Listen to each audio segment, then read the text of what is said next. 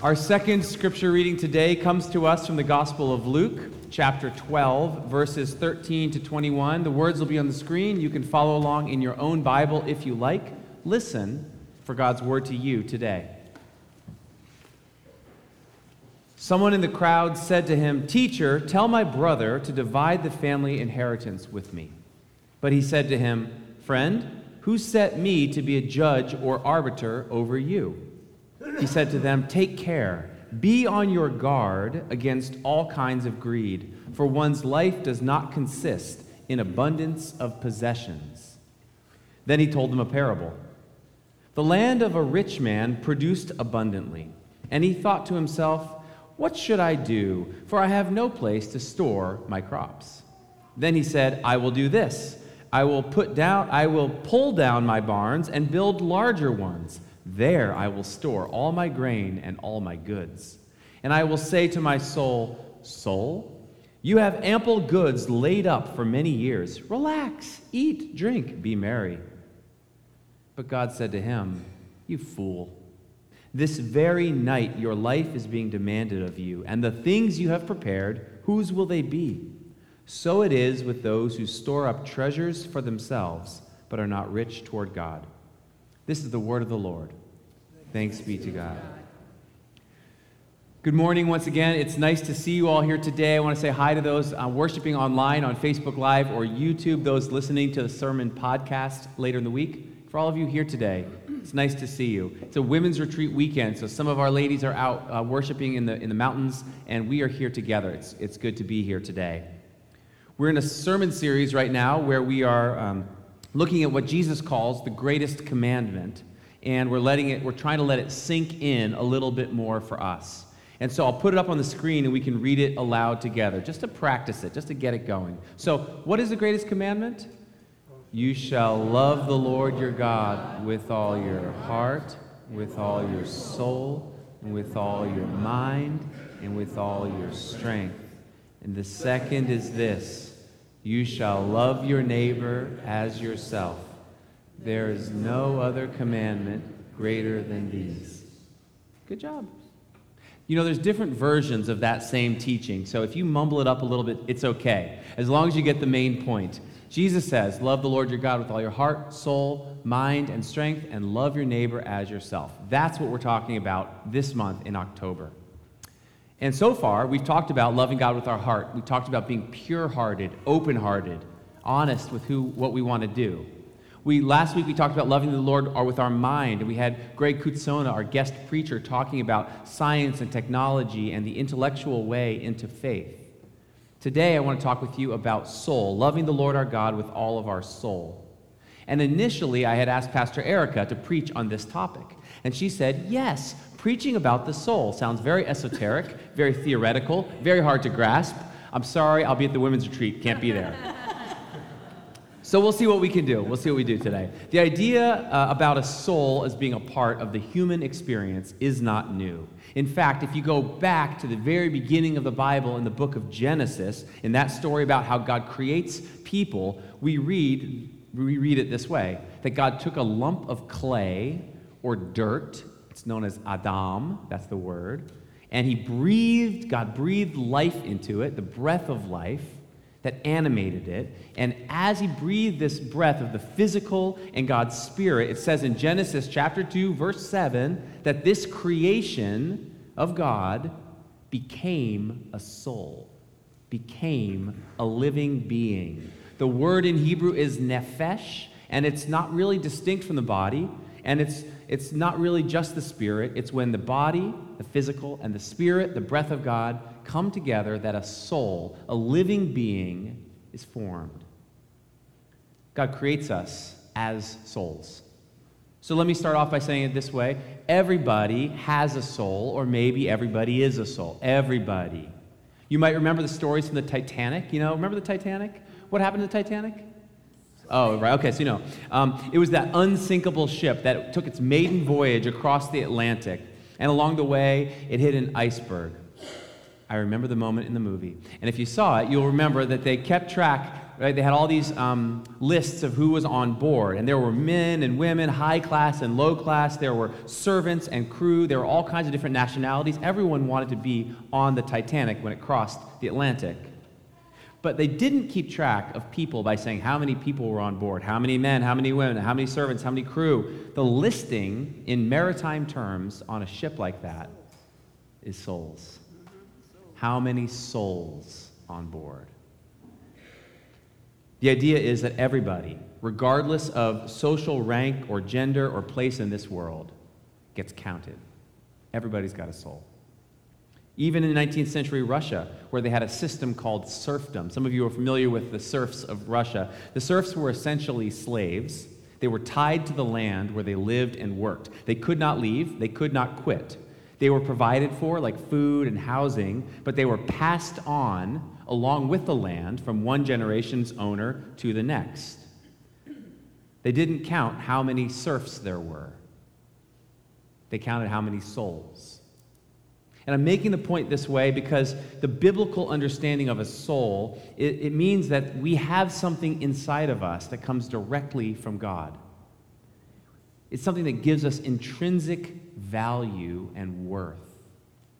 This means that serfs, who were essentially slaves in Russia, or third class passengers down the bottom of the Titanic, or Israeli citizens in their towns last week, or children and mothers in Gaza right now, all have souls, all have value, all have worth. All are created in the image of God. Church, say amen. To talk about the soul is to talk about the deepest part of who we are, our truest self. It's a part of us that's just made that way, eternally significant. It gives each of us, each of us, a distinctive self. There's a rabbi named Joseph Telushkin who says that the soul is where our self determination and free will are lodged. That's where it lives within us. That's why we're able to repent and seek forgiveness, because we can see in ourselves, not just in our minds, but inside of us, hmm, something's not right. I want to make it right. I want to seek the right thing. That comes from our soul. We're able to make decisions as a result. One researcher at Columbia University named um, Sheena Iyengar found that the average person makes about 70 conscious decisions every day. That seems a little light, actually, but that's how they said 70 conscious decisions, which, which adds up to about 25,000 conscious decisions every year. And if you go out seven years, or 70 years, let's say, that's 1.8 million decisions. And some of you are over 70, so you've made even more. And you add up all the decisions of your life, and it kind of is an indication of who you are. A person who is able to make decisions, a person who has a soul, who has selfhood who's a person made in the image of God. All humans are, and humans like us, we're distinctive in this capacity. We are soulful people, soulful creatures who are able to think for ourselves, make decisions, determine right from wrong. Each of us has the divine spark within us. So, I want to try and show you why this matters from our Bible story today. Somebody comes in from the crowd and asks Jesus to settle a family financial dispute. One brother wants the other brother to give him a portion of the family inheritance, and we don't know all the details of what's going on. But Jesus seems to know people's hearts and minds and souls, and so he tells this story. He tells a story directed to someone who's kind of trying to get at the finances of the family. He says, The land of a rich man produced abundantly. And you got to notice already, the man is already rich. He is a rich man. And he has land that is also producing abundantly. He's made a good investment. He's put all the time in, all the work. Great. But now the rich are getting richer. This is the way of our world. And so this is a story about someone who has a lot, but is getting even more. And what will he do? The one who has a lot and is about to get even more. So he, he has these crops. He has so many crops, so much stuff, he doesn't even know what to do with it. It's too much to fit in his barn. He has too many cars to fit in his garages. So listen, I'll read it again for you, and you count with me. Just count in your head how many times in the story the man uses the word I or my, okay? I or my. Ready? Listen, you count. And he thought to himself, What should I do? for I have no place to store my crops. Then he said, I will do this. I will put down, I will pull down my barns and build bigger ones, and there I will store all of my grain and my goods, and I will say to my soul, Soul, you have ample goods laid up for many years. Relax, eat, drink, and be merry. But God said to him, You fool, this very night your life will be demanded of you, and the things you have prepared, whose will they be? So it is for those who store up treasures for themselves, but are not rich toward God. How many did you count? 14. I heard 10, 11, 14. Some people are reading their own Bible. Very Protestant of you, good job. Um, what's that? I don't know. I had 11, but I, you know, it's over under is like 11.5. So, um, a lot. The man, this man is a human being, just like us, a soul, a self. He has an interior, internal dialogue with himself, kind of trying to think through what's the right thing to do. Notice this is not an animal instinct. You know, when someone attacks you and you can have the instinctual response, what are those three? Fight, flight, and freeze, right? This is not that. This is a deeper level of life. We are able to consider for ourselves how to live because we have a soul. The soul, here in the story, the word where he says to himself soul, is suke. It's a Greek word, suke, like psychological, right? Suke. It means self. The soul is our deepest selves, created by God and given free will. So Jesus teaches, Love the Lord your God with all your soul. And here's a picture of a person who's doing the exact opposite. He's loving himself. He's not loving God, he's thinking of himself.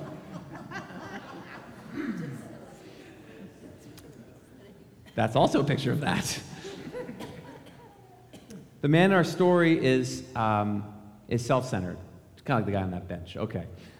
But the invitation that we have when we're following God in our lives is to let our souls love God, to let our souls be led by God, filled by God, turn with love toward God. That's the teaching from Jesus. So, like, how do we do it, or what is the meaning of this message for us? We're people who are seeking to love God with our truest selves, our souls. Um, but if we're honest, we often get that wrong, don't we? We, love our, we find ourselves loving other things more. Our souls are sometimes weary or tired out or distracted or desiring the things of this world more than any other. So I don't know about you, but for me, I think about kind of Sunday morning worship and coming to church on Sunday as a chance for me to check in with God, for me in my own soul to be in the presence of God. You can do it anywhere, you can do it anytime, but for me, coming to church says, time to check in with the Lord, time to come close to God, time to be open in a different way. During the week, we can easily get out of whack and feel distant from a life with God, and our, our souls need a chance to be filled again. There's a great line um, that I, I came across this week from John Wooden. You remember John Wooden? They called him the Wizard of Westwood. He was a coach, basketball coach at UCLA, um, who won 10 national championships in 12 years, which is like could never be done today. Um, and this is what this is what he once said: "Be more concerned with your character than your reputation, because your character is what you really are, while your reputation is merely what others think you are." Hmm. And our souls or our inner selves is like that. On the outside, we can project and be anything we want somebody else to see us as or to be. But on the inside, our souls are waiting and wanting and to be watered by the love of God. That's what we're made for. And if we want to follow Jesus' instruction about loving the Lord your God with all your soul, then we need to let our souls be loved by God. You need to let your soul be open to the love of God, which is on offer. Coming to worship like today, where we sing and pray and we hear the scripture, we are reminded who we are and how we're meant to live.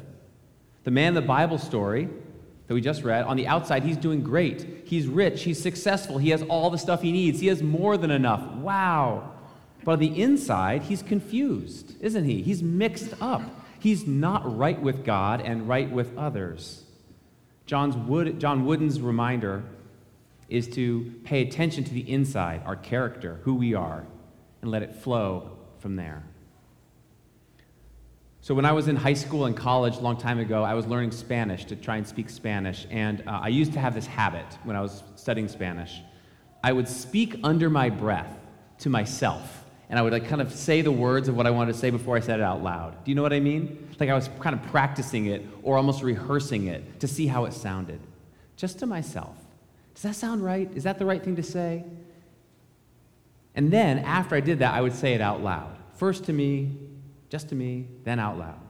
And I wonder for you today if a sermon about a soul, about your soul, about loving God with all your soul can be that way, can invite you to say, let me come to God with my insides, just for me, before I then respond on the outside. Maybe you need to take some time this week just to talk to yourself under your breath. Not for anyone else to overhear, not for the whole church, but just to check in with your own soul to ask real questions like this Where have I gotten off track this week? Where have I been selfish or hurtful? Where have I made wrong decisions? Where do I need to honestly bring those things to God? And when you do that within yourself first, it helps make it real. In my Spanish practicing, once I'd said it a few times under my breath, I felt more ready to say it out loud. Within your own soul or your own self, you can do the same thing. What do you need to ask God about today? How can you open yourself to God's presence and love, God's forgiveness and new direction this morning? The good news of the gospel, as Steve gave it to us today, is always some version of the same thing. In Jesus Christ, our sins have been forgiven. The old is gone, and the new is here. Your soul is precious in God's sight.